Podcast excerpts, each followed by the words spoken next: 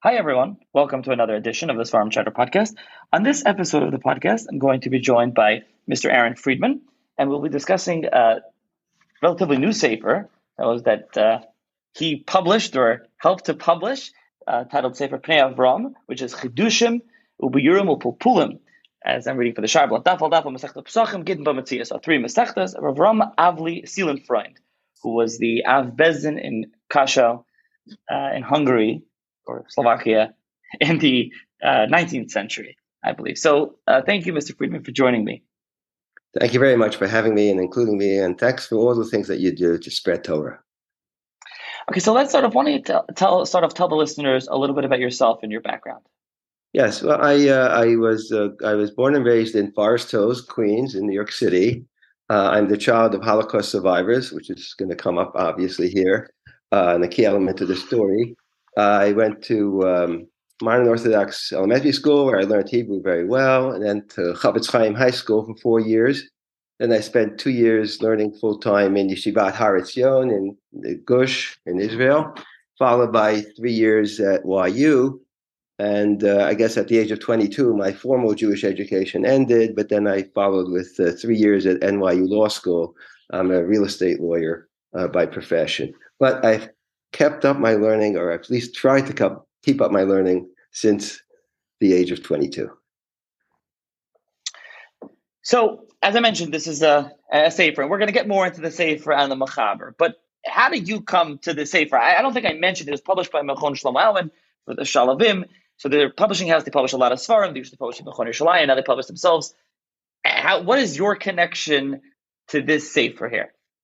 Okay, that's a, a, long story, and hopefully you'll bear with me. Um, so, as I said, my father was a Holocaust survivor. He grew up in the town of Kashau in Slovakia, but I think it's correct to call it Hungary too, because culturally it was part of Hungary. It's part of the Austro-Hungarian Empire until World War One.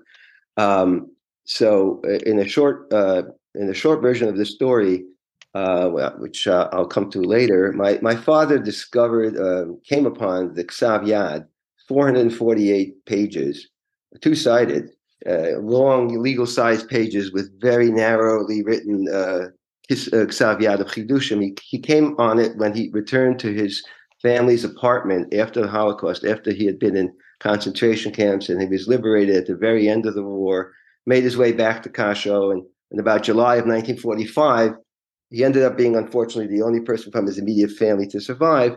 He went back to his uh, family's home, and then he found the Ksav Yad there. It's a riddle to us why the Ksav Yad was there. Um, the, the Mechaber had no connection to us. Actually, I found a very tenuous connection to our family, but um, an interesting one, if you if we, if we have time later, later on. So it has a little bit of um, or Lashon Hara in it, but uh, the um, there's a, there's almost no connection to the Mechaber. We don't know, uh, except for the fact that he was a Rav in Kashau, and my father grew up in Kashau, as I said. Um, and as far as Machon Shlomo Aumann, I, I mentioned, I studied in Yeshivat Har Etzion. The years that I was there, um, Rabbi Yoel Katan, who runs the Machon Shlomo Aumann, was also studying there. We became friendly.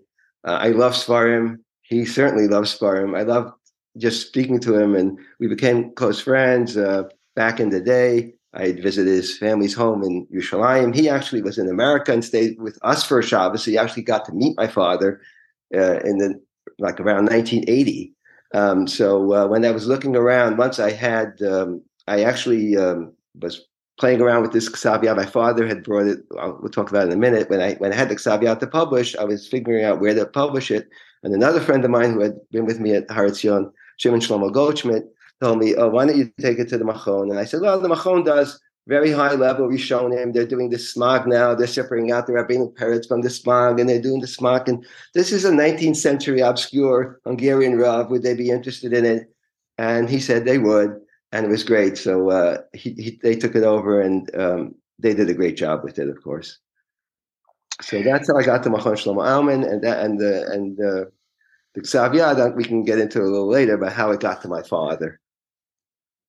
Yeah, that's what I want to pick up. We can talk about the Ksav We'll talk about the community of Kasha a little bit. But before that, but your father, I mean, how old was your father when he found this? Uh, you, I think you mentioned he was he was so he was deported to concentration camp. He came back. What's the exact story? What's your father's story in this? Because he's a plays an integral role in this Ksav I, I should mention this sefer is published is 966 pages. I mean, again, three Masechtas is massive sefer. So the fact that this sefer sees a light of day is your, you know, your father's chus that this really is being published, your, yours and your father's. So if you could talk a little bit about your father's story and and what happened here. Absolutely, and then and I'll mention just the nine. You should know that the 900 pages, unlike a lot of Sfarim, I'd say 95 percent of the sefer is the mechaber's words. There's very little in the way of footnotes, um, and that's because the mechaber is easy to understand. We'll come to that too. So my father, as I said, he grew up in Kasho. He actually um, was born in uh, November of 1930. So if you think about it, he's probably one of the youngest people to have been deported to Auschwitz and survived. Um, so in 19, um, a little bit about the history of uh, Slovakia, I think, is necessary. Um, Czechoslovakia was a country that includes what's today the Czech Republic and Slovakia, and even a part of Ukraine, Western Ukraine, which the Soviets took for themselves and for Ukraine after World War II. So, for instance, Munkac, Svalyeva, uh, these towns were actually are today in Ukraine, but they were in Czechoslovakia before World War II. And as I said, culturally, it was a Hungarian speaking place. Before World War One, it was all part of Hungary. So my father grew up in uh, in Kasho. He was the middle child of a three uh, of three children. Uh, he had a brother who was about five years older than him, and a, a sister who was about five years younger than him. Um, his father, that's my father's father, was um, the ninth child of a Rav who had been a Rav in Saran, which is a town between Kasho and Munkac. Uh, my grandfather, my, my great grandfather, who my father was named after, was named Menashe Simcha Friedman. He also uh, published, uh, there was a sefer published of his uh, drashas on the Torah, but uh, he was a Rav in about 40 years in this town. He was a Talmud of the Yetev Lev, which is the Satmar Rebbe that we all know of as the Satmar Rebbe's grandfather. That's Yehuda Yehuda Teitelbaum. Um, we wrote uh, Shalas and Shuvas Avnei Tzedek. So my, my great grandfather was a Talmud of the, the Satmar Rebbe's grandfather. My great uncle, my father's father's brother, was a Talmud of the Satmar Rebbe's father. My father's father was the youngest of nine. And unfortunately, I never really asked my father where his father learned, but I got the sense that his father was a Talmud Chacham and was very involved in, in Kehillah stuff. Um, so uh, his older brother was a very serious learner. He was 19 when they got to Auschwitz, and my father always told the story. You can just get the sense of how learning was so important to in his family, at least to his brother. The Nazis said you can take two suitcases with you to the train station. So he took one suitcase with a few clothes and food for the trip, and the other suitcase was all his kisveyad, which of course unfortunately got lost uh, when they got to Auschwitz. He was he did not survive either. So um, that was the kind of family he came from. On the other, on the one hand, they were very serious, you know, very firm, but they were also modern. My father's father had gone to gymnasium, had a degree in accounting, and worked as an accountant for the second, for the biggest grain company in Czechoslovakia, for their branch office in Kasho. So he wore a shtreimel, but only in the house. In the street, he had a suit and he wore a clipped beard. He didn't wear uh, a bekisha. But they were kind of connected to Sanz. The Sanz, if you know the map, if you look at the map, Sanz is at the very south of Poland, near the border of uh, of Slovakia. And so the, the, the they went to was the Stropkover. He was the grandson of the Sanzer Rebbe, the son of the Shinova. So uh, it was kind of a, a mix of, uh, like he would call it a modern Hasidic family. I asked my father once, if your father would have survived, what, where would he have davened? And he said to me, he probably would have been in the Aguda in Borough Park. That kind of guy. You know, all these guys were you know, clean shaven and very learned and learned in yeshivas before the war. That's probably where he would have ended up. Excuse me. So my father said. So my father told me this too. I mean, he he himself, like I said, his formal Jewish education stopped at 13. I was amazed.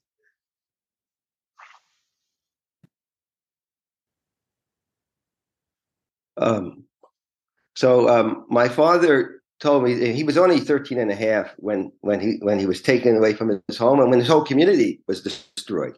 So I was amazed growing up in Forest Hills at how much my father knew about Yiddishkeit, about about even you know how to run a Jewish home, about davening and things like that. This is an example. He only had one year that he was bar mitzvah uh, before the he was taken away.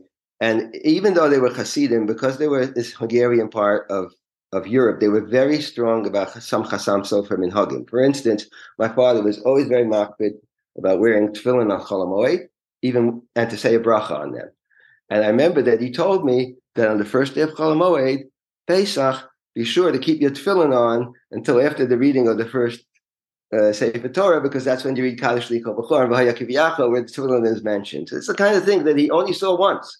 Because he only had one year of wearing tefillin before he was taken away. But even he knew that. He remembered all kinds of um, hanhagas and and history of kasha. So I really learned a lot from him. And he was the kind of survivor. There were two kinds: the ones who didn't talk at all, and the ones who talked a lot.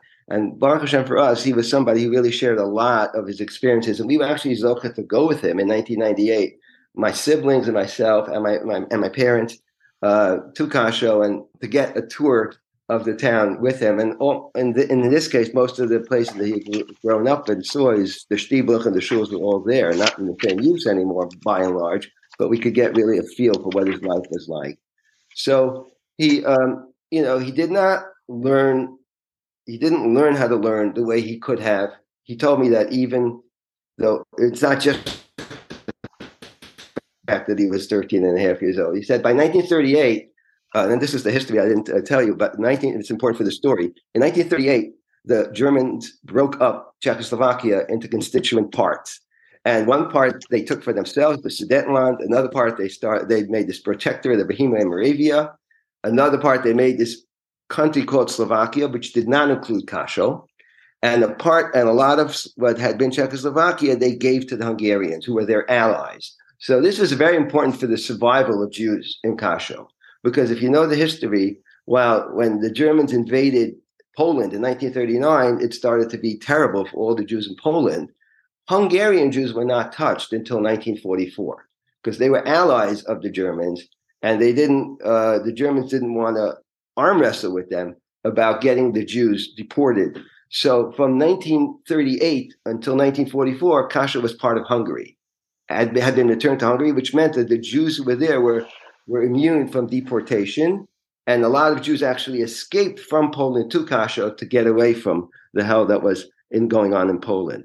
So my father got a more or less normal Jewish education from till 1944, till the Germans took over the Hungarian government in March of 1944. He had a regular bar mitzvah. He said this pshetel. He went to cheder. Uh, the, the, way it was set up there, they went to cheder in the afternoon. They had public school in the morning. They went to cheder in the afternoon. But he he learned something. But what he told me was that he wasn't the best masmid. And if he didn't want to go to cheder, he could easily tell his rebbe that there were German soldiers in the street and I couldn't go out, or Hungarian soldiers and it was a very good excuse. So he told me that he, he, he kind of regrets that he didn't use the opportunity they did have. But even that, all he had was till 13 and a half. So even though he himself did not get the kind of Torah education that he could have got, or in retrospect wanted to get, he was very, very, um, uh, you know, worked very hard for us, for his children, me and my siblings, to to go to yeshiva and to learn as much. And he always loved talking about Torah. And because, I said, even with the little bit that he did get, he knew a lot more I, would dare to say, than a lot of our children know when they're 13 and a half. So he was able to lead a life that was kind of connected to Torah, but never to contribute at this level. But here we have this wonderful thing that he, and let me just uh, explain how this happened in a little more detail how this happened. So as I said, when the the, the family the family of five was deported from Kasho in the end of June in 1944. They knew that it was going to be terrible. They didn't know where they were going to be. But they made up, they said to each other, after the war, wherever we are, we all go back to Kasho and we'll see what we're going to do from there. So, unfortunately, the day that he got there with his nine year old sister, he knew his sister was gone. He knew his mother wouldn't be separated from his sister. So, at that point, he knew his mother and sister were gone. He was together with his brother and his father for a lot of the first few months, a good chunk of the first six months or so that he was in slave uh, labor camps.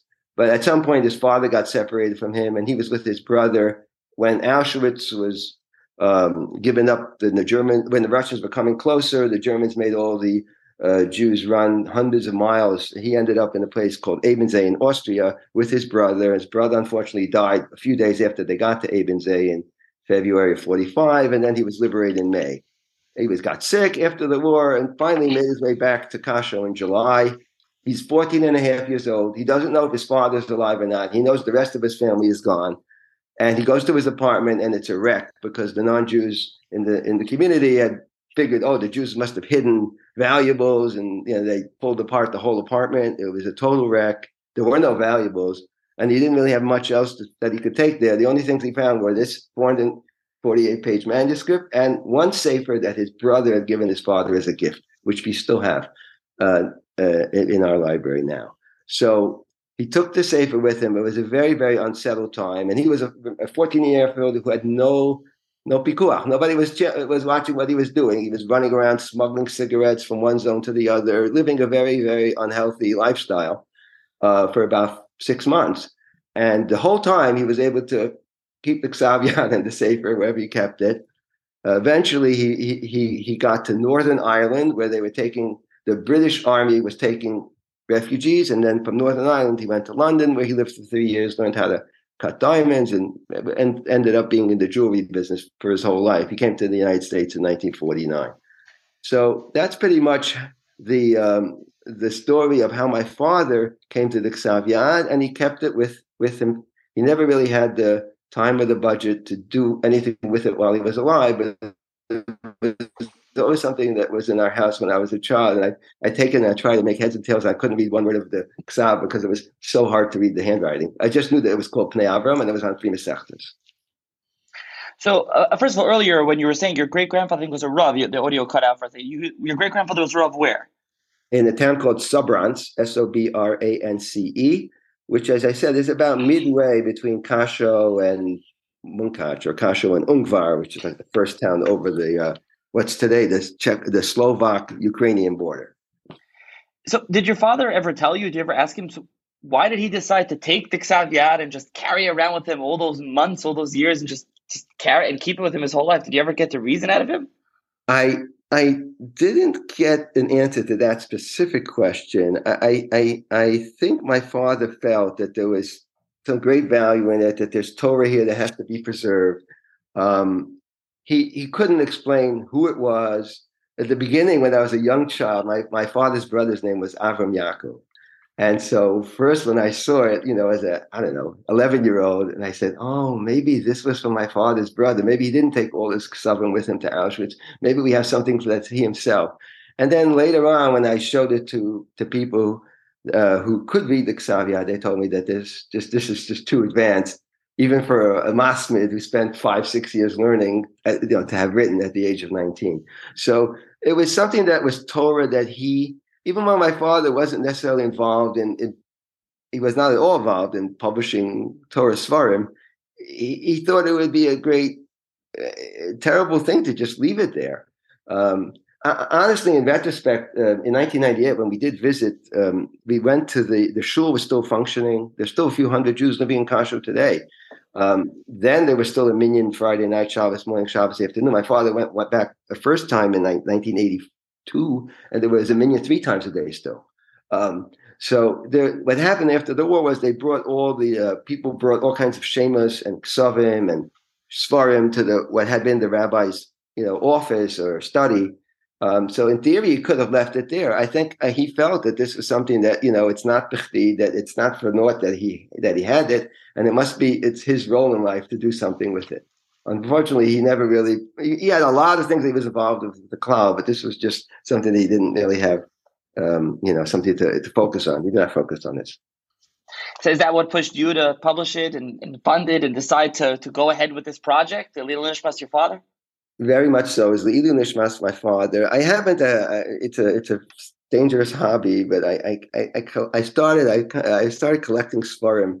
Um, particularly, I have like little niches that I like to to buy, and one of them is Svarim that were printed in Slovakia and Hungary after the Holocaust. There were still two, three, four years where they were publishing Lamdish Svarim. There aren't that many, or or like lost causes. Like I have Svarim that were printed in Beirut in the 1950s, uh, or the Soviet Union. There's a couple of Svarim. I'm very happy to have one that was printed in Leningrad in 1924. And I said to myself, here I am, you know, flunking down dollars for you know Svarim when I have something that I'm sitting on that was never even out there that nobody's ever seen. And so I started uh, to figure out what am I going to do with it. Um, like I said, I'm a I'm an attorney. I'm a real estate attorney, my practice is in New York and New Jersey, and real estate attorneys use title companies. So um, I usually use. I'm very happy with Riverside Abstract. The sales agent that I use, his name is David Bernay. I should call him Rabbi David Bernay. He's a Talmud Chacham of, of, of merit as well.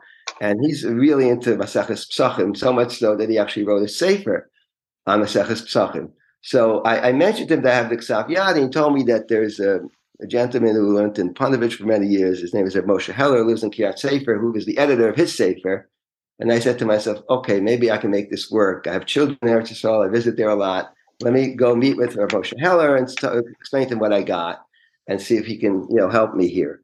So he was great. He was able to find somebody who could type up the Ksav Yad, a man named Yisrael Yosef Friedman, not related, never spoke to him.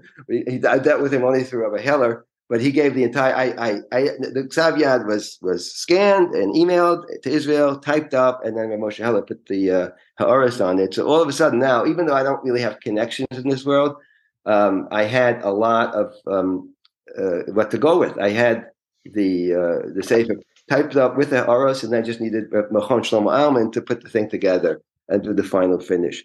It was many years since my, my father passed away in 2015. I was patching around with it for you know four or five years. Sometimes starts and stops, but at the end of the day, and in, during this time, I had some very interesting conversations, which hopefully we'll come to about the nature of the Sefer with all kinds of rabbanim. Uh, but at the end of the day, I, I, I, was able to put this thing together, and it finally came out uh, during Sviva this year. Um, actually, last year we could say. Um, and I, I, felt when I picked it up, I felt like almost like I had a child. You know, this was something that my father is now able to contribute to high level Torah learning, even though you know uh, whatever he suffered and whatever you know detractions he had in his Jewish education, to be able to contribute through his efforts, was I thought was just a tremendous thing yeah, really an amazing story. And, uh, you know, like I said before, it really is, uh, you know, Biscos, your father and you that we have the Sefer. And, and you included, uh, in the addition, there is a Hakdama in here. You included uh, 10 pages where you go through your father's story and you do relay this story. So for those who, you know, we'll, we'll talk about at the end who are interested in purchasing the Sefer and getting a copy of the Sefer, it's in there. They can see this as well. Okay, so now let's turn to the Sefer. Uh, I think you mentioned, or maybe not, is that the Ksav Yad is in a very hard to read handwriting in places, but it and it doesn't say there's no like Sharba, it doesn't say the name, but it does say Pnei Avram in big black letters. And uh, we already mentioned it's Avram Avli Seelenfreund. Um, first of all, how did you know that this was him? Because there was no Sharba. Then we could talk about who he was and the style of Sefer. But how did you find out who was the Mechaber? Okay, so there, there, there are two, three very uh, eyes on their proofs, you know, that we can uh, say are, that prove he's the Mechaber. First of all, the name Pnei Avram. Um, when I got older in YU, you know, I studied history. I took a lot of courses in, in Bernard Revel. I, I know my way around Jewish history. And I said, hmm, there's a Sefer called Pnei Avram on Chulin, printed by a Rav in Kasho uh, in uh, 1878. I said, that's so, I, and here this is not Chulin. I mean, it would have been Chulin, still no right, that's not him. But uh, I said, well, in, in the Hakdama of the Sefer, the Mechaber writes that he has Chidushim on many Masechtas, including Psachim, Gittin, and Baba Metzia, and that he only would like to publish them, but he doesn't have the money to do it. So that I thought was, you know, it, it's not uh, foolproof, but it's a very good proof that uh, that this is that, especially because it was found in Kasho and has the same same exact name. This is before I could read a word of the Sefer. Um, then um, reading the Sefer, and I haven't gone through the whole Sefer, I'll admit, not all 900 pages yet, but I saw in there, this is a totally um, Eisner proof. He wrote that this is Chidashti, and I, and I printed this uh, Torah in my father's Sefer, which is called Shari Chaim, which was printed in 1860 so and so.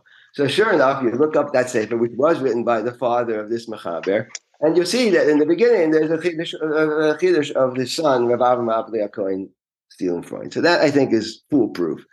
Um, one more thing that came out when the Sefer was about to go to print, I saw in one of the Jewish auction houses that they were selling a letter by this Mechaber, written, uh, it's basically a letter of a, a, recommendation of somebody going to Eretz Yisrael. They should get into a good yeshiva, written in the 1880s.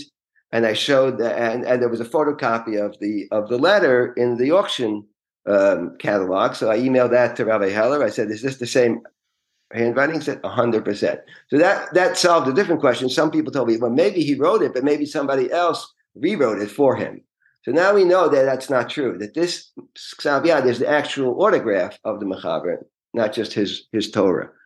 So all that came late in the game. I would have published this even if it was on Kabbalah. it's just anything that my father saved with that kind of story. Even if I had no interest in it, I would have published it. But as we're going to see, I think that it came out that my father was able to yarshin to us something that really spoke to my heart. Uh, without, without, you know, th- that I'm only coming to realize at this point in the game. So that to, to go back to your who Rabbi Sealing point was, I think I have to um, give you a little hakdama about what Pasha was, and before that, what Hungary was. So the first thing I think that your audience, I'm sure, is very well familiar with Sfarim and with the concept Hungarian, but I think I have to modify it a little because it's not always what we think it is. First of all, before 1750, mm, let's say, there were very few Jews living in what we call Hungary. There was only a little part of Austria that's called Burgenland, which had been part of the Austro-Hungarian Empire, which was which was um, which was uh, where Rabbi Eiger came from, like Eisenstadt, and then Pressburg. But besides those areas, the, a lot of what we call Hungary, Jews were not allowed to live there. It was only when Poland broke up as a country in the late 1700s, then and it became part of, like Galicia became part of the Austro-Hungarian, it became possible for Jews to move into Hungary itself. So the Kehillah and Kasha, for instance, really only started in 1840. And a lot of these kehillas were like that. Uh, Munkat, Satmar, all the places that we believe as Hungarian, you know, Tif Ungaran, they were not Dori Doris of hundreds of years of, of Yishuv. It was only a basically a hundred year settlement. Now, uh, quick, uh, in, about 30 years later, when the Hungarians got more autonomy in the Hungarian, Austro-Hungarian Empire, they started to say, let's make Seder among the Jews.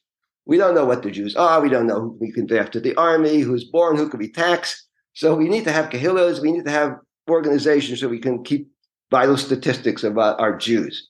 And so they made the Jewish communities make official kahillas.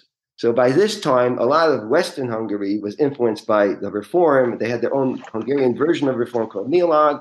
And so when it came time for kahillas to form, lots of times the, the, the kahillas were controlled by reform rabbis. And that got uh, the Talmidim of Samsov, he was already gone by then, but the Talmidim of Sofer were very opposed to that. And that's where the term Orthodox really comes from. They, they came to the Hungarian government and they petitioned and said, We know that legally you're recognizing these Kahillas. We want you to recognize a parallel Kahillah. They're the Neolog and we're the Orthodox. And with a lot of lobbying, they got the government to recognize officially Orthodox Kahillas. But then the next thing that happened was, and this is the late 1860s, some Kahillas didn't know they were equally divided. The modern rich people wanted to be Neolog. The younger, uh, the, the, the frummer and the less affluent people wanted to be Orthodox. And they would fight who owns the shul, who owns the Beis HaChaim, who's Shchita. And so there was a third group that came and said, We don't want this. We don't want to have fighting between the Jews. We want to be with the status quo that we were before the government started to make us declare who we were. We want to be Uh, just Jews. And whoever comes to shul comes to shul, whoever doesn't, doesn't. They call themselves status quo ante, which is Latin for status quo before. They wanted to be what they were, and they also petitioned the government to get recognition. So that you ended up in the bigger cities in Hungary with three kinds of kehillas: Orthodox, Neolog, and status quo.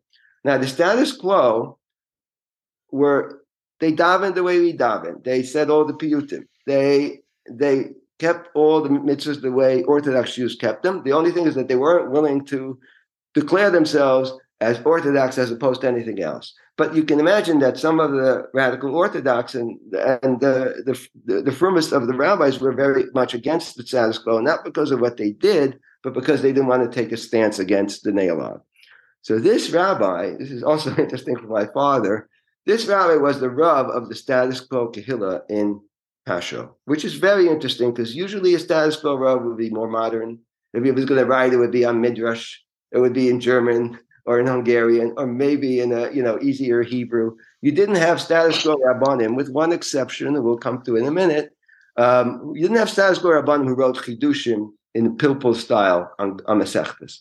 So uh, he was in a in a sense uh, uh, the class by himself. He, I know from his history, which is nowhere to be found in his kiddushim, that he got involved in Kehillah stuff. He was at one point he left Kasha for five six years and then came back. So he was a he, he had a, a, a, an interesting life as a as a as a rabbi of a Kehillah, but not not anything that's relevant to the Sefer.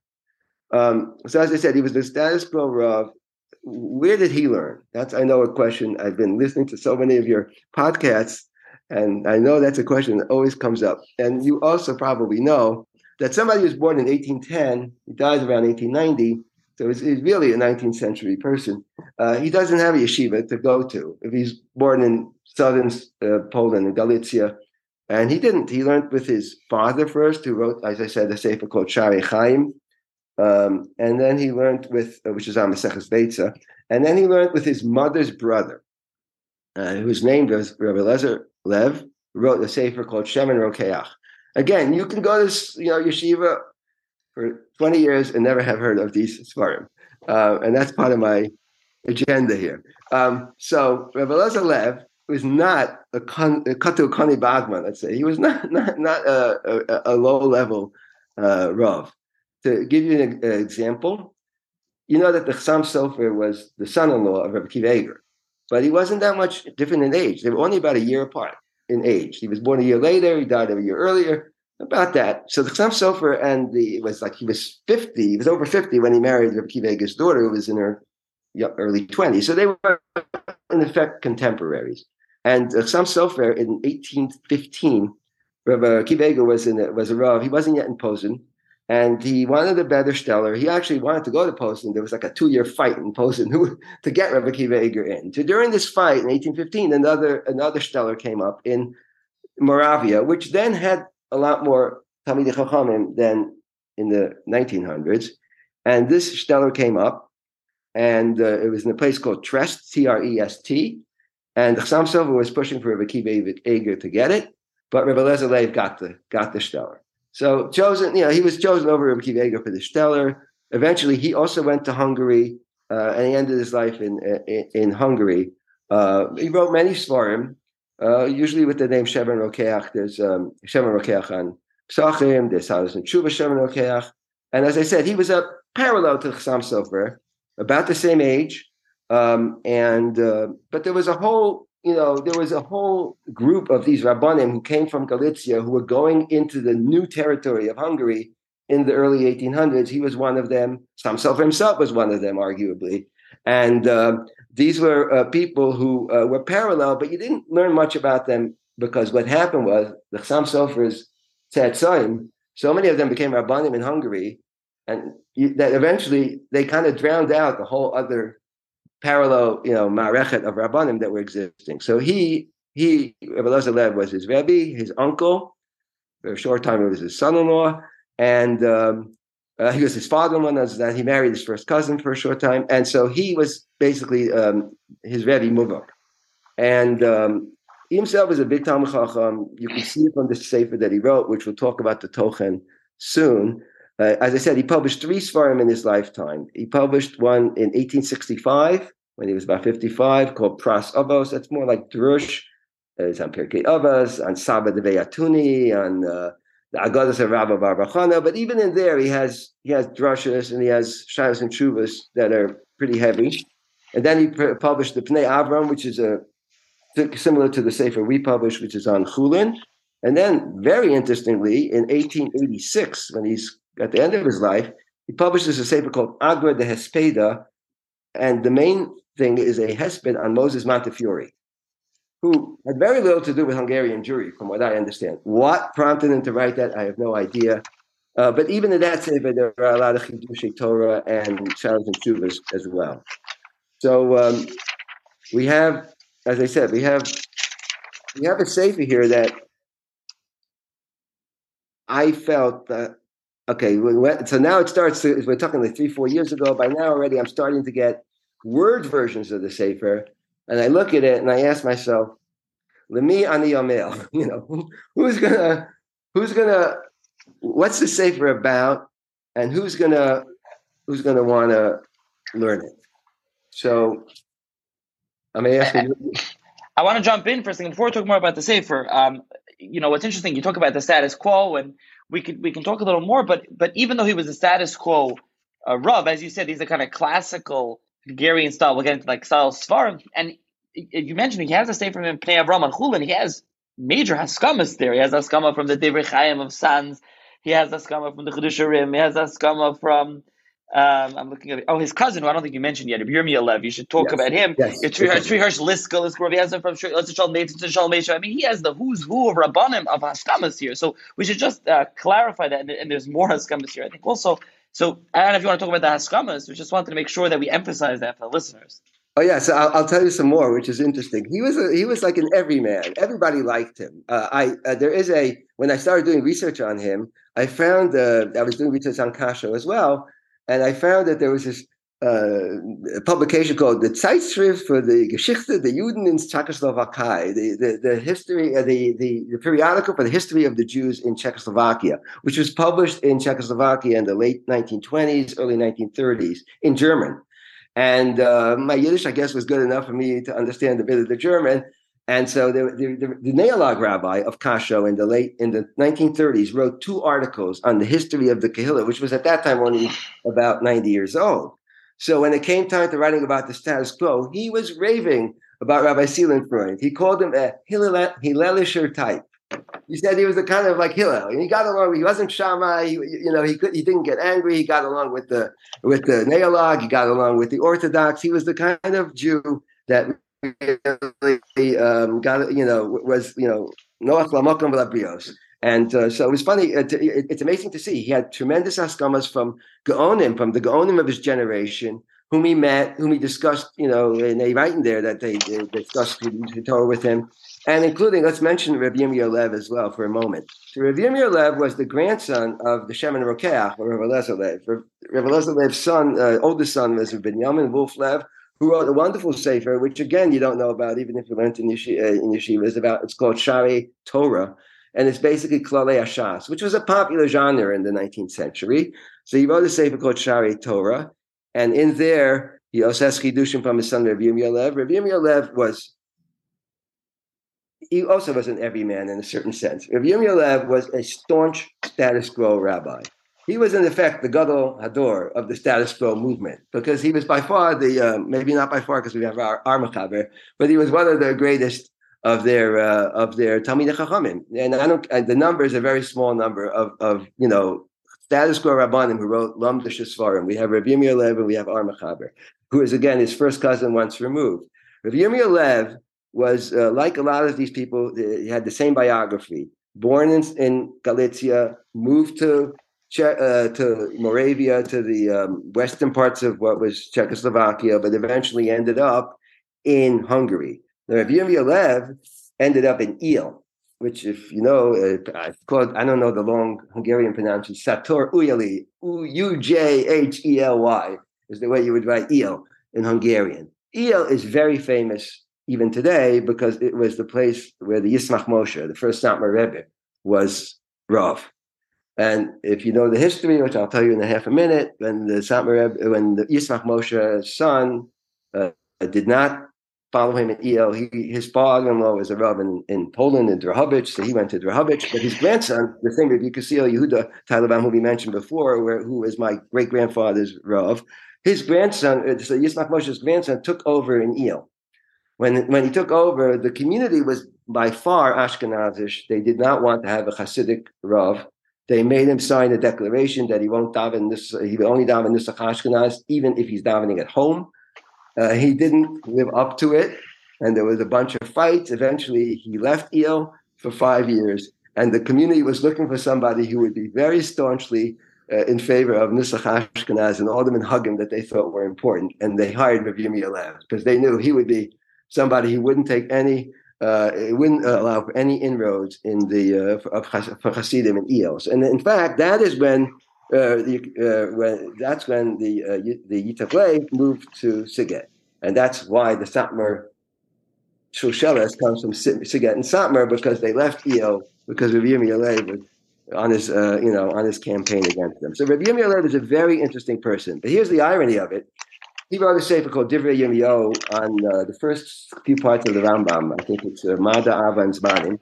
Uh, also, big lumdus, nothing there about about status quo Rabbanis. And they found, like Armachaber, they found chidushim that he wrote uh, on Maseches Kiddushin that were published, I think, by Machon Yerushalayim about 15, 20 years ago. Now, what's fascinating is who the Haskamas on that sefer are.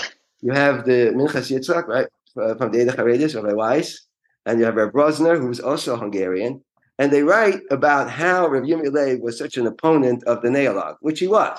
They just leave out the part about him being a, stance, a staunch uh, status quo Rav. So uh, you know, there's there's a place, and this is you know this is one of the rabbanim I spoke to about the, this mechaber. So what am I doing, putting out a saver on the status quo Rav? And they said, you know, gam avasam, gam sinasam, gam kinasam kvar At this point, very few people uh, know about it, although I didn't want to paper it over. So it, it is mentioned by Rav Yoel in the his his hakdama to the Sefer. So we're not hiding anything here. So um, um, that I think would lead me to the Sefer itself. Or... Yeah, I think I, I think that does. Yeah, no, we definitely uh, should discuss. I'm sure there's more to discuss. And you're giving me an education on Hungarian history and status quo history, and like you said, it is mentioned in Rabbi Katan's uh, you know, he also has a short mavi. So I, I, think I mentioned you have a mavi, then there's you have your introduction mainly about your father's story and about the Ksav and then there's Rabbi Katan is a short one about the Sefer and the Machaber. And uh, there's the you printed there's some few askamas that you got you can talk about, and then there's the askamas of the Sefer. You know, you reprinted the askamas that the Machaber himself got for Chulin and others, etc. But we should talk about the Sefer because we've talked now. We've given your father's background, the Machaber's background, about the oh yeah, I, I, also don't want to. I don't want to leave out my children, who I, am very proud of. My my. I also asked uh, some of my children to write, uh, and they also uh, put in a few words there too. So this is my chance to give them uh, some uh, face time in the uh, in the world of Sparm, and they did great. I think. Um, yeah. So. Um, yeah, the, the the Sefer itself was well.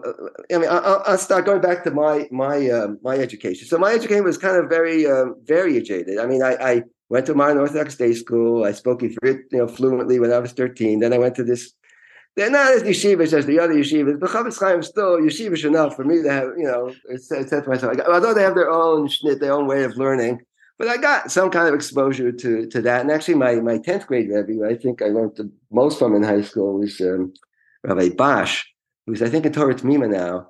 As he was first starting out, and uh, he was a Talmud of Aaron Kotler, and I've had a really great, um, you know, introduction to uh, a Lakewood train uh, from the old Lakewood. Um, so I, I, really did have that, and I had my my. It happens to be that my mother's brother and all my first cousins uh, are all Satmar Hasidim, uh, which my father, you know, obviously uh, gets along fine with, get along fine with. So I, I kind of had this. All all our um, closest relatives in America, who's you know were were Satmar Hasidim. So I knew them. I knew the modern Orthodox. I was always trying to put it all together, and I was always interested in Sfarim and interested in where things come from and where people come from. And um, throughout my reading, I always read about, and I'm sure you have to, all the people who are against Pilpul. You read about this guy was against Pilpul, this guy's against Pilpul, and how bad Pilpul was, and how he. But nobody really tells you one, two things I always wanted to know: who did write Pilpul, and what is Pilpul? Not necessarily in that order. You know, and I, I, I, I you know, I, I kind of pushed every now and then when I came across Yad Onim, you know, know about these things. I, I, I found that um, it was told to me that the Haflah uh, is a good example. Have you heard that? A classic example of Pilpul, Haflah and Ksuvas, which I found very interesting because the, the Chassam Sofer, I think he gets away on uh, unfairly. I don't think he was such an opponent of Pilpul. Having gone through a little Chassam Sofer here and there, I think there's plenty of Pilpul in the Chassam Sofer. But the Chassam Sofer was his Talmud, of course. And, uh, you know, it, I found it interesting because, you know, it, he, he, the Haflah is not studied today, um, even though everybody knows about it. And then you get to the Pnei Yeshua, which I had an argument with one of the people who was involved in the Sefer, because I wrote in my Hakdama, I said, that I know, and, and, this was a guess that I proved true. I said, I know that today they hardly learn Pnei Yeshua, except maybe when the Ktsos quotes the Pnei Yeshua. But people don't really learn Pnei Yeshua. And uh, and then somebody said, no, that's wrong. And I said, okay, let me let me find out. So I, I asked um, people around the YU farm sale, which is going on now. I said, how many Pnei Yeshuas did you sell last year? The number was very low. Um, and then I asked somebody else I know who's a big uh, seller of Sfarim, how and he said, you know, I sell, but it's no proof because a lot of them are bar mitzvah gifts. I too get the sense that Pnei Yeshua is not the kind of learning. Uh, you know, there's this Brisker derech, and then I was speaking to, I, I, met a lot of rabbanim. I was speaking to one who's a he's a rav of a, a branch of a Hasidus in Williamsburg, and um, he sends his kids to Satmar um, yeshiva, uh, you know, the major Satmar yeshiva in, in, in Brooklyn. And I said, he said to me, you know, at every level in the Satmar yeshiva, there are two shiurim, at least in his son's yeshiva. There's a shiur given, both given by Satmar Hasidim. One is the Hungarian Derech, and one is by a Satmar Chassid who learned in Bris, and it's the Brisker Derech. And everybody is trying to get out of the Hungarian shiur and into the Brisker shiur, including my own sons. And it really bothers me. That, that's that's what he told me. So, and then I spoke to somebody else who told me, you know, there is a sefer, which is again, maybe we heard of it. Very few people have ever opened it, called Kikayon D'Yonah. That Rav Michal Ber Weissmandl, who certainly was a, a, product of Hungarian yeshivas, uh, was very much um, proponent of. Uh, the story is that he went to England before the war to research Kisvayad of the Sefer. He put out a scientific edition of the Sefer before the war. It was one of the first things he did when he came to America and he established the printing press in Mount Kisco. He printed it again. And people tell me nobody looks at the Kikayon D'Yonah in Mount Kisco today.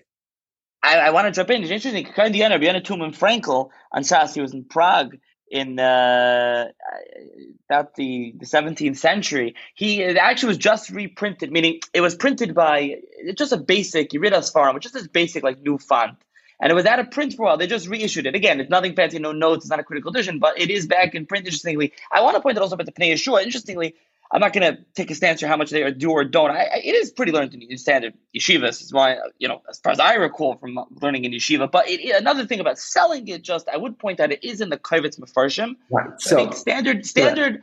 standard yeshiva guys, they have the Pnei Yeshua there. Now you want to know if it's used as much anymore as it was, and now it's the Ilam learning Rabbi Ber and and and Rab Chaim and Brisker Rov and other things. Okay, you know Rabbi Chanan, whatever, but to some extent. Point but, taken. but point point point taken. And um, yeah. yeah, continue continue on about the about the kind and the and the purple. Yeah, yeah, I mean, you have to see. I, am I'm, I'm sitting on the outside. I live in Teaneck. You know, I haven't learned in yeshiva in over 40 years, and I and I, you know, I talk to people when I, you know, know that they're learning yeshiva. I don't really know what goes on there, but I do and I don't because I, I go to farm stores. I see what people buy. I see what people are learning and what they're not learning, and so I kind of make my own conclusion. My my kids always make fun of uh, my uh, conclusions are always uh, ill supported, but uh, uh, in this case, I, I'm not going to give up so easily. So I, I always wanted to know what pilpul was. And I, I, said to myself, you know, and you have you have you have a double mayim kenuvim yutaku here. You have mayim kenuvim if you're Hungarian and you grew up learning that the status quo were really terrible. So here you have a safer that there's nothing wrong with, but it happens to be written by a status quo of. So that that that could be somebody who would be interested in the sefer ipso facto, no matter you know what style it is. And then there's the political incorrectness of the sefer that you know you have to say safer, and I, I I made some statistics for the sake of this conversation, and uh, about what his you know what his mitzvah is, or his you know his, what does he have when he comes to learn Masechta, this mechaber of the Silun point. How does he learn a Masechta? Like you gave a show which I listened to, found very interesting about what we have on Psachim, right? Um, so when when somebody comes out of yeshiva, it doesn't matter if it's YU, Brisk, or whatever they come, even Satmar, as we said, they're gonna they're, they're gonna want to know what Rishonim are there on the, on the Masechta. But that's not the way these these these mechabrim, and, and they're very obscure mechabrim. This is in a certain the tkufa, you know, after the Shach, before you know the Brisk and the Litvaks took over the whole learning you know industry. There was a tkufa where people wrote Pilpul Sfarim, and they really were interested in very very few Sfarim. Um, so, of course, you have Rashi, Tosfos, uh, the Rambam. He could be used as a foil, and the Raavad, and then the Pnei Yeshua, of course. The Maharam Shif is very big for the uh, for the Pilpul world, and not very big. I don't think people are learning Maharam Shif, certainly not the way they're learning Pnei Yeshua. But you know, he's very big in this in this world. And then there's these kind of sfarim that some of them I hardly heard of, and some I never heard of. So let's take our three Masechtas. Okay, Psachim, he quotes the Shemen Rokeach, which is a sefer that very few people know about, which of course is his uncle and his rebbe. He quotes him 52 times. He quotes Or Chadash, which some people heard of. Or Chadash, I once heard uh, Hershel Schachter give a shir, and then before he before he quoted the Or Chadash, he said, "There's this Pilpulisha Hungarian sefer called Or Chadash." And he couldn't just say Or Chadash because nobody in the audience, even they were Talmidei Chachamim, would have heard of the Or Chadash otherwise. But Rav Hershel is uh, he's one of the people who does learn these kind of form. So you have the Or Chadash, who lived a generation or so before the Mechaber. He quotes him 79 times. Then in Gittin, there's no or, there's no Or there's no Shemen Rokeach. In Gittin, there's a sefer that he quotes 188 times. And every time I met a Talmud Chacham during this project, I would ask him, "Have you heard of the sefer Kedushas Yisrael?" And invariably, the answer would be no. Nobody ever heard of the Sefer Kedushas Yisrael, which is, uh, has a very nice coming from Chassam Sofer, written again almost uh, half a generation before this Sefer. Um, I don't think it's been reissued. You can tell me. Um, I know the Or Chadash, I think, has, but the Kedushas Yisrael um, has not been. And that is his go-to Sefer, other than, uh, you know, Gemara Rashi Tosfos, Maharsha, oh, I forgot the Maharsha, Maharsha, Maharam Shif, um, and Pnei Yeshua, and then the Kedushas Yisrael. And that's the way he learned. And we'll get to, I want to go a little more, a little further than how he learned in a second, but just, just the farm that he's quoting. So his, his view of what's available, what's not available is much different than almost everybody uh, else today's view would be. And in Bava Metzia, uh, the same thing. There he doesn't have, um, there he doesn't have the uh, those farmers. He basically he quotes he quotes the Pnei Yeshua 191 times because he doesn't have a Kedusha Yisrael, he doesn't have an Or and there, there aren't that many Pilpul Sfarim, I guess, between him and those grades. So what is he doing? What is Pilpul? Well, let me give you my definition, at least you can get it out there. And I think it's, um, you know, it comes uh, it comes a little bit from the Wikipedia article in Hebrew about Pilpul, and it comes also from just having, you know, asked a lot of people what it is. So you know the Kagam, right? Abai and Rava argue in the Kagam. So Pilpul, and this is the Noda Yehuda. This is not just somebody. This somebody we did hear of. He has a sefer. I think it's called Zion, which is like uh, halachic drushes. He gives you Pilpul explaining why every one of these things is one shita. If you hold like a Rava in, in Yud, you have to hold like him in Ayin. If you hold like him in Ayin, you have to hold like him in Lamed. So all six things, which we would say have nothing to do with each other, these are just simanim in the Gemara that Pilpul will tell you things which we know. He starts from a perspective that we'll say is not true. There is no connection between all the shitas of Rav and Yalkagam and all the shitas of Rabbi and Yalkagam. But to get there, to do that, you have to be a tremendous Talmud Chacham. So you could, when you read Pilpul, it, it, let's can we backtrack for a moment? Let's talk about Chumash, right? In Chumash, we have tolerance for that, right? Even the people who go to Litvish yeshivas, right? And they say, all right, if I want to know Pshat in Chumash, I'm going to learn the Malbim, or I'm going to learn Aksav Kabbalah, or the Nitziv, right? If I want to drush on Chumash, I got the Beis HaLevi, to be from Brisk, right? If I want drush on Chumash, I have, uh, I don't know, you know, uh, you have Abbas Yonason, you have, you know, whatever, you know, you have uh, Yaaros Devash, you have, you have a hundred pilpul sfarim on Chumash. And it doesn't matter to me if, uh, you know, you have, uh, Mishneh LaMelech, right? The, what's it called? Parashas Derachim, right? That uh, that Esav and Yaakov are arguing with the same machlokas as right? the Shitas is another big pilpul thing. To take A and B in one machlokas and C and D in the other one and say A has to hold like C and B has to hold like D, which we would say is not mukhrach, and that's what pilpul is. So when it's in Chumash, we don't mind. We have tolerance for that. But when it's in Gemara, it just kind of like gets erased. There is no there's no sfarim between the Rishonim and now, unless they're the kind of sfarim that write the way the Rishonim do. So when it comes to pilpul sfarim, they have the same tolerance for learning Gemara that way that we have for learning Chumash that way. So why would you want to learn the Mishnah and the Melech, the Parashas Derachim? Not because you want to you believe Yaakov and Esav really argue this way, but the lumdus in there, the ideas that you can get, the whole structure is itself intellectually stimulating. You get a feel for what learning was like, and you learn a lot on the way. It's an intellectual workout, so to speak.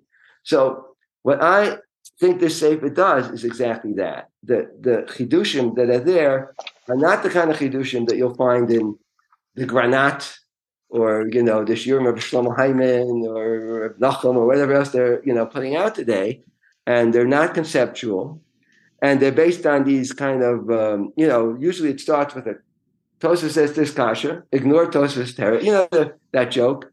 You know why does Bereshit start with an olive? What's the answer? You tell me it doesn't, right? Right. exactly. That's one, yeah. that's one teretz. that's that's the uh, So I, I would say different teretz. So it's the same thing. You're starting with, you know, Tosus asks the question. Tosus gives a good teretz. Ignore Tosus teretz, and you go, you, spend two pages showing me these two shitas before we get to Tosus. Let's understand what Rabbi and Rabbi are arguing about. It's the same as Rabbi and Yosef and this other Masechta. And now that we answer that, we can go back to Tosus' question. We can answer the Tosus question this way. So you're getting an intellectual workout. Uh, you have to know a lot of other sugyas, yeah, a lot of other, uh, you know, a lot of other shitas and you may or may not agree with it, but at the end of the day, you're you're learning. And I I I, I think if you get up in the morning and say because of Torah, and that's the only thing you do, I think you won't carry the mitzvah of Limanat Torah.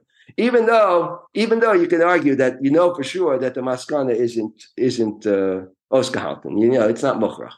But um, so that that to me was something I always wanted. I always wanted a safer then and I've looked at the Hafla, and honestly, I've been looking at the Hafla the last few weeks, and I'm looking at this Sefer, and I think Armachaber is a very good writer. I'm not going to say better, but I think he's a great writer. And what you have in your hand then is a Sefer that if you're a Talmud Chacham who wants to know what it is that the Brisker Derech was coming to, to supplant, or what it was, what was Gemara learning like from 1700 to 1900, before the Olam Yeshivas came into being and kind of uh, took over, you have something now in your hand that you can be. But the Machaber, whose whose style of writing is very, it's easy to understand, and and you'll see how he builds the arguments and how he sets up this whole kind of pilpul uh, for you.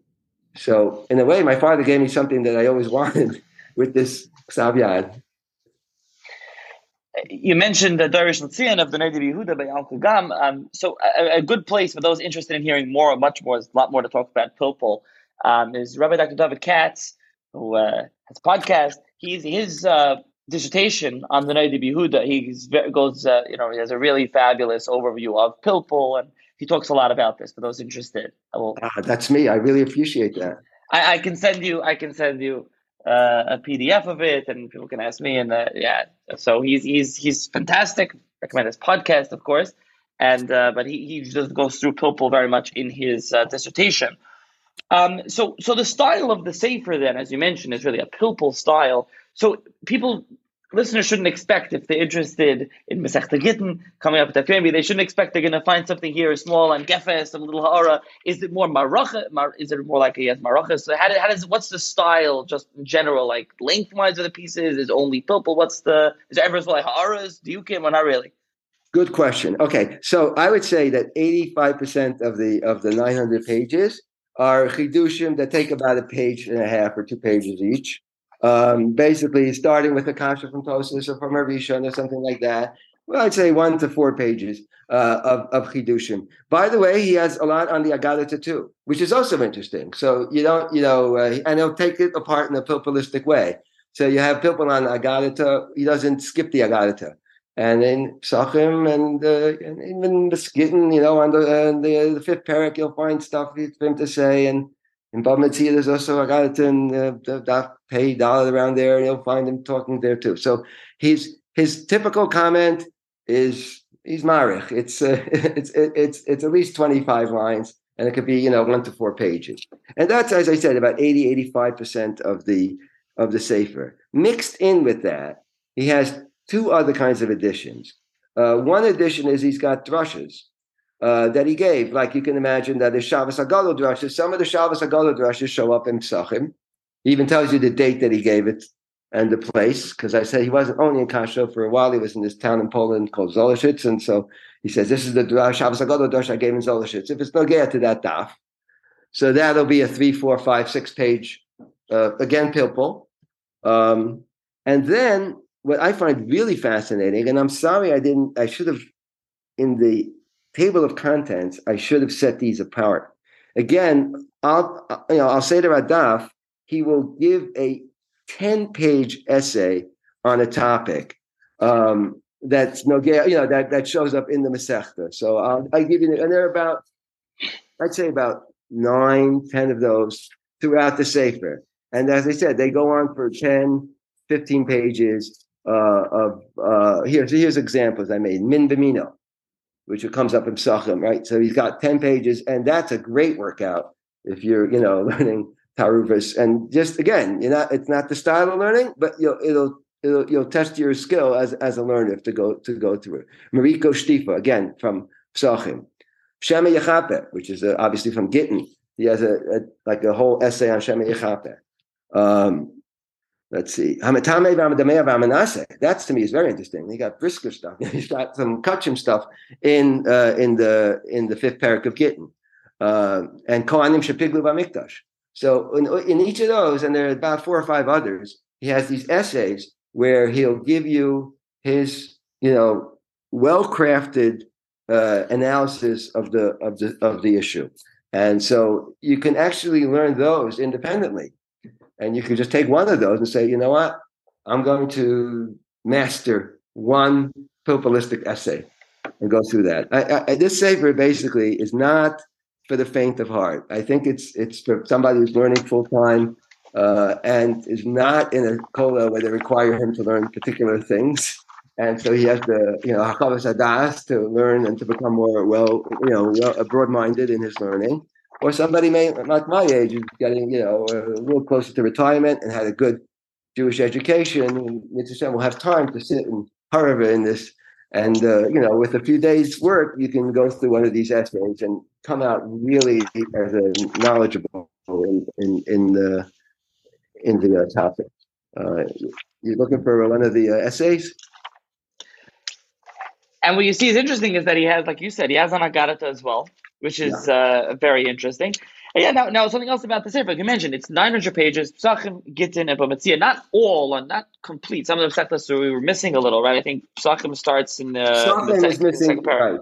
But uh, besides Psachim, which is missing the, the, the first parak and a bit of the second parak, um, the other ones we have almost the entire thing like the first page probably the, the, the Ksav Yad, which uh, is different colors it must have been sewn together at some point and probably the first and last page uh, the first and last the last page of, of the other two Masechtas got lost but we have like 99% of Baba Metzia and 99% of Gittin so um, and uh, I, I, must say, the uh, Rabbi Heller, Moshe Heller himself is a mechaber. He wrote a sefer on, on Taros called Be'er Miriam, and he, he edited dozens of these Hungarian sfarim. He did a great job. He didn't overload you with uh, with Marmakoma. So what, what, when I say 900 pages, you can, like I said, I'd say 95% of it is the Divrei Amachaber himself. Yeah, and you have light, light, uh, light horrors. There are horrors on here, but it's mainly it's not they're not long, extensive ones. Generally, they try to just stay to basics, right. being mitzayin, to unim, or what we would call. But there are horrors as well, but the lighter ones. So okay, and I'll try to to find the link, and any interested listeners can purchase it. It should be available in General Farm Store as well. I will um, uh, that's a good question, actually. I would say this uh, for anybody listening in Israel, it's obviously available to the Machon Shlomo Aumann. It's on their website. Um, if you're, you're, in the U.S., I know that it came to Biegeleisen, and it's also in, available in um, um, in Zundel Berman's farm stores. Uh, we only printed 500, um, and um, I took for myself about 150, and I know at least 100 um, have sold already. So there aren't that many. Uh, and as I said, if you want to get a, a collector's item for a, a status quo Ralph's sefer, this is this is you have to move quickly because I think I'm going to take a few more uh, for my friends and family before before we're done. Um, yeah, listen, I, I I know you gave me a copy, so I know you're definitely giving giving some out. Yeah. Um, yeah, I don't know if you had anything else you wanted to say about the say for the Machaber, and then I'll move on to ask you what else if you're working on anything else. Yes, um, and as I said, I think that's it for the Machaber. I'm sure when we finish, I'm going to kick myself and say, "Oh, I could have mentioned this, I could have mentioned that." But I, as I said, uh, the the the the schus to my father, and I guess to me, will be afilu echad, but hopefully there me more than one. If Talmidei Chachamim can take the Sefer and learn from it, and learn what, what learning was like, and just be mavato, everything that they know about learning until now, and just learn as if they were living in the year 1842, and just learn the Pilpul Sefer, and then walk away and say, well, you know, what did I gain from this? And uh, and and and tell me that they really they really enjoyed, even if they you know even if they disagree with the pshat, they really enjoyed the workout that it gave them the, the, the, to just learn what kind of ideas were out there then and what kind of machabrim and just spread Torah that way. Um, I'm hoping, you know, Makidei Shir was, I have given it to a few Makidei Shir who are in the union of these Masechtas. and hopefully, you know, for them it'll be easier to read through. So the more the more it can get out there through these select uh, readers, I think uh, the, the more hana I will have, and the more schus it will be for my father and uh, for his neshama. Um, so yes, I, I, I, want to mention one more thing that I, I, I, can't stop now that I got into this world. It's another. uh, it's not a world I would ever want to leave. Um, and uh, the next project I have is my father's uncle. As I said, my father's father's brother, whose name was Tzvi Hirsch Friedman, was a um, a Talmud and a Ben Bias of the Kedushas Yontif, who was the father of you know Rabbi Yoelish, the Satmar Rebbe that we know most about.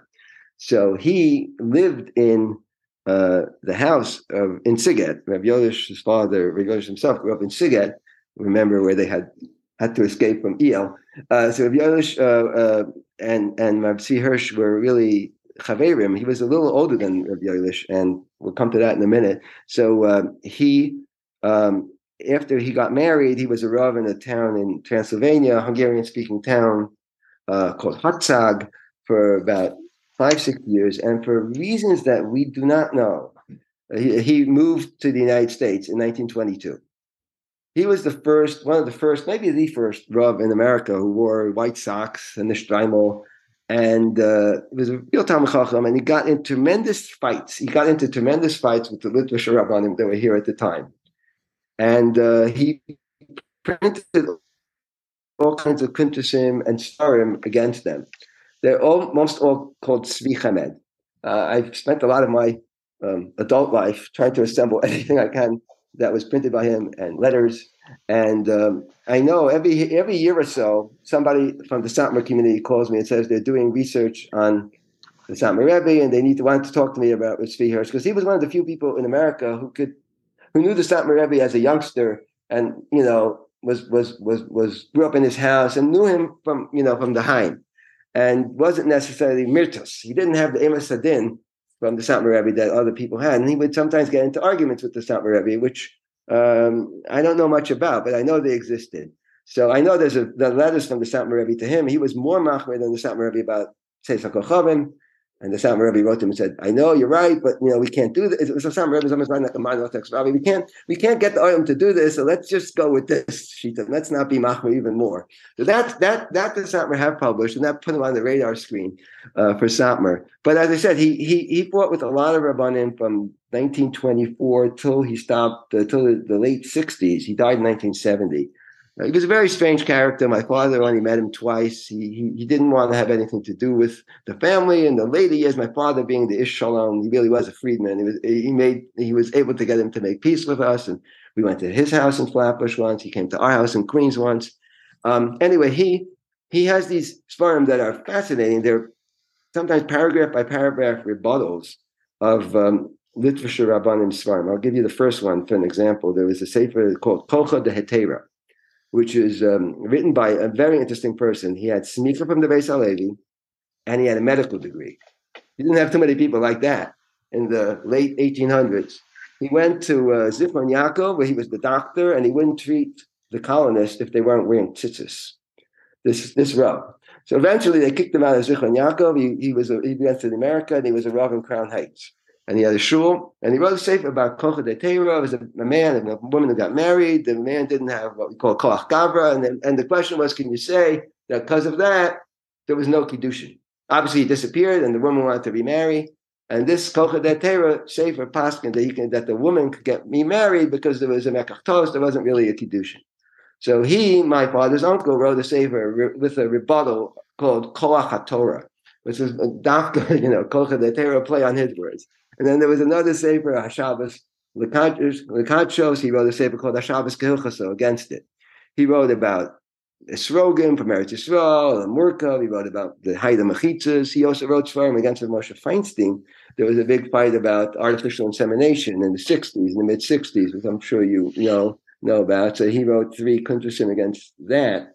So my my my idea would be to publish, republish all the Sfarim, maybe with a historical akdama, and to have um, maybe Rabbi Heller could do Lamdish, you know, Marmakomos on the Sfarim. Not that there's not a lot of Lamdish in the Sfarim to begin with, but it helps to get more of a perspective because he doesn't quote sources that are not for him. and uh, and then maybe um, and pu- publish also the Sfarim that he wrote against as one sefer. Because if you don't have the sefer that he's attacking, you don't really get the full picture. So that would be, I think, a very interesting thing for as a as a hobby. An interesting thing for a Talmud Chacham to read because here's a guy, you know, who clearly likes to pick fights, but he, but he, he's no, he's no Amar. He and and just to run through the issues and see, and also to learn about how orthodox he was in America at the time. So um, I have a couple of second cousins, grandchildren of his, who are interested in that. And now that I put this uh, project behind me, um, if any of your listeners are interested in this and want to write the uh, or are interested in Marmakomos, they, they can contact me. You can put out my uh, email address. I'd be very interested in that. If we could ever publish the Pnei Avraham again, I would also be interested in somebody writing. Uh, this is what I really wanted. I couldn't find somebody to write a Lamda Dama about the differences between the Brisker Derech and the Pilpul Derech that's in the Sefer. Because I think that would be a great reading uh, for today's Talmud Chacham. Absolutely. Okay, I'll put your email uh, in the show's notes. Those interested in contacting you, and, and, people could ask me for it as well. I'll also put. I'll try to find the link for those in America to purchase the Sefer Pnei Avraham. And yeah, you, you know, you didn't mention about Pnei Avraham on Chulin or uh, Paris Paris Office, I think it's called, right? It's stuff. Those farm are not uh, redone either.